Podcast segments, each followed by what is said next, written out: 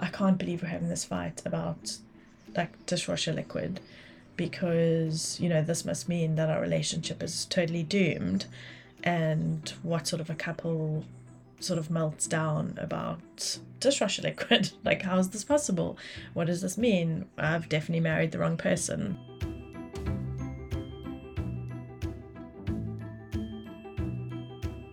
Hello, and welcome to the Grounded Families podcast with me, Julia Goodall, psychologist and coach.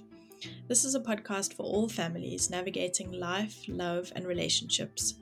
We delve into our stories and experiences of family and how these go on to shape and change who we are. I'm so happy to have you here.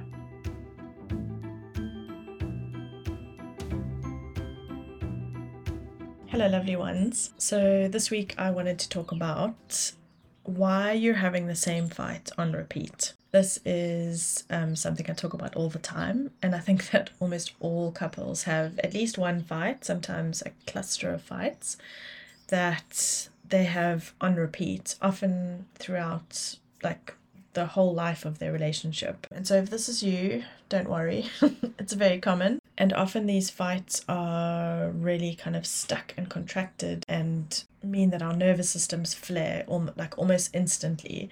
So as soon as they begin, because there's been such a repetition of them and because you've had them so many times, that as soon as your nervous system recognizes that, there's an activation that happens to either say, I don't feel safe, or not this again, or I don't feel heard, or I can't believe we're back here again. And another thing that makes them so kind of stuck is that they're often about like I say like an inverted commas small because they're often about sort of daily tasks or regular tasks or regular sort of commitments or something regular, something part of your lives that can feel small.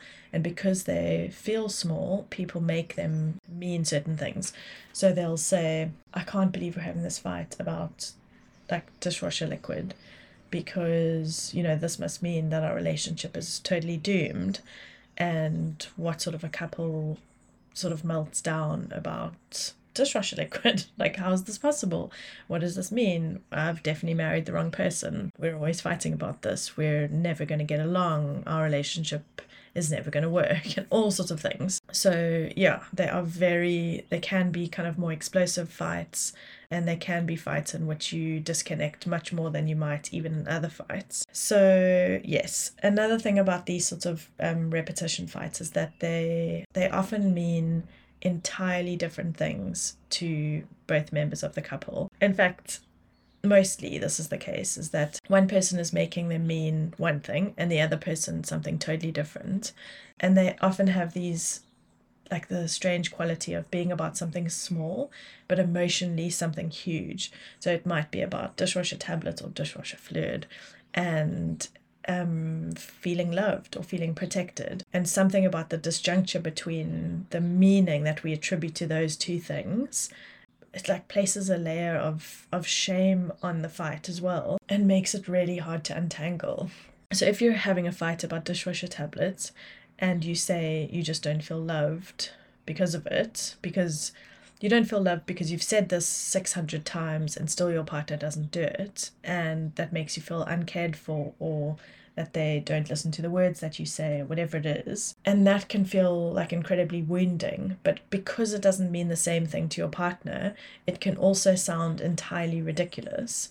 And so people get stuck in this very um, kind of polarized experience of feeling like I don't understand how this can be so upsetting to you, and the other person I don't understand how you can not just put the dishwasher fluid in. And so you go on and on and on. And yeah, I think like if you can access humor in these moments, that's huge and often can diffuse something both for your nervous system and the actual like repetition of things.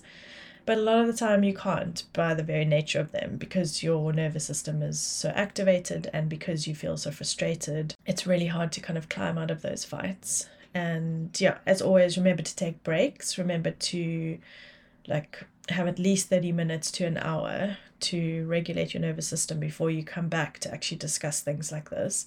And if need be the next day. So don't worry about going to bed angry or anything like that. Another part of these sorts of fights is a for me about the repetition. And I, I think that we have this you know the definition like people say the definition of madness is doing the same thing over and over and expecting a different result. And i see that and also i um i think that there's a hopeful edge to this and i think that i think about repetition from a psychoanalytic point of view around there is something hopeful about taking taking a conflict to our partner again and again and hoping that they will hear us this time and hoping that something will be resolved. And yeah, so I do hold something quite hopeful about these interactions too. Is like when we've stopped fighting about dishwasher liquid, that's when we're really in trouble. That we have to um something about the repetition and that you keep trying is also very hopeful and that you are in the process of teaching somebody how to love you. Do you know what I mean? Or teaching somebody what makes you feel safe and what makes you feel cared for. And yeah, for me, there's a hopeful edge there. Take it or leave it. But yes, I think like if you have one of these fights in your couple, think about what it is for you and consider that it's likely nothing to do with that for the other person. And once you've spent some time thinking about your kind of part in it, so what firstly, like what is the small thing? Like how does it play out? What is it connected to? If it's about the dishwasher, like does that signify anything for you? Is it that you're feeling like you are tasked with too many things? Is it that you slip into like a parentified role with your partner where you have to tell them what to do? Um, that's another really common one. Is it that you have to tell them what to do at all? That you feel like they should be able to do that for themselves? Is it that the repetition is painful for you? That it feels like even though you've said this a thousand times, it hasn't sunk in and that and you make that mean that, you know, they don't listen to you or that they don't care about your preferences or what's important to you, whatever it is. Like have a think about it and try to really like pause the shame and just get rid of it completely. But if you can't, just pause it. There is nothing silly that you can fight about. It's not a there's nothing too little about it. So once you've sort of swiped that away, think about what it what actually happens for you, what happens in your body, what happens for your nervous system. What does that remind you of? So when you're in that sort of nervous system activation, does it remind you of another time? Does it remind you of a helplessness or a hopelessness? um, of a time that you weren't heard, of a time that someone sort of like overrode what you were saying or whatever it is. Like, honestly, there's just innumerable things that it could mean. But think about what it means for you. And then think about what you make it mean. And that's the really important piece. So, are you making it mean that your partner doesn't actually care for you and that you have chosen the wrong person to be married to and that this relationship will never work because what sort of people fight about dishwasher tablets all of those things there's nothing too silly there's nothing too small just like maybe even write it down and yeah like purge it onto the page and then you can have the conversation. So definitely definitely outside of the regular fight and to say look i've been thinking about the dishwasher gate and why we keep having this fight or this, these similar fights. And i've been thinking about what it means for me and this is what i've come up with. And you can preface that by saying look this is might seem really silly to you but it feels important to me and this is something that we're going to keep doing every day if we put the dishwasher on every day. And please can we can we talk about this in a like a no shame no like in an open and curious way? And then you could ask them what happens for you in these situations. And sometimes it might be about the way that you're talking or the fact that you're saying it again and actually that they feel that you don't have faith in them because you tell them the same thing over and over again. There's honestly like innumerable things that could be happening in, in this situation. But ask them and let them let you both be in a space either of like tender sort of playfulness or just open curiosity. And then whatever your partner says, don't go to quickly say no, but it's not that or no, but it's not this. I think sometimes just giving people the space to say, wow, that's yeah, that's a that's hectic. I can't believe you know that's what you feel in these sort of situations, And sometimes that can be enough to diffuse some of the sting in these fights. And then to go back to them and to say, like, thanks for telling me, and I will try to be more uh, kind of aware of this. And then to say what you need from the interaction. So, please, could you this, or please, could you not this, or whatever it is. And that you both get to say, your piece and what the meaning is behind that fight. And sometimes it really does mean that that fight can be diffused forever and that you are kind of accommodating each other in a useful and a compassionate way. That you know that, okay, I don't want to leave my partner feeling X.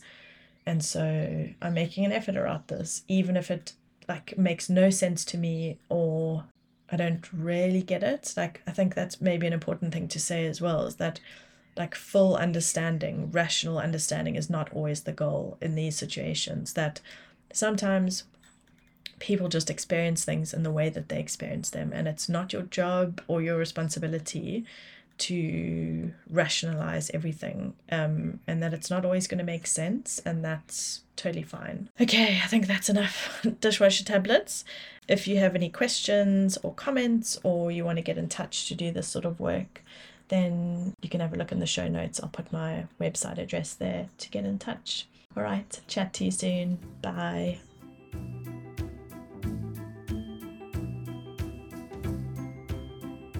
If any of these episodes are helpful or strike a chord in some way, and you would like to do further work either on your own or together as a couple, or you would like to do a couples course, have a look at my website. I'll, it's in the show notes and get in touch. I would love to chat with you.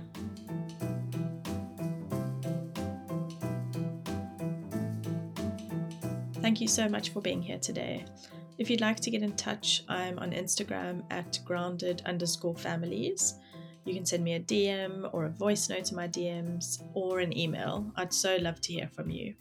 Please do like, share, and subscribe this podcast. It really, really helps to get the podcast out in front of more listeners and I'll see you again next week.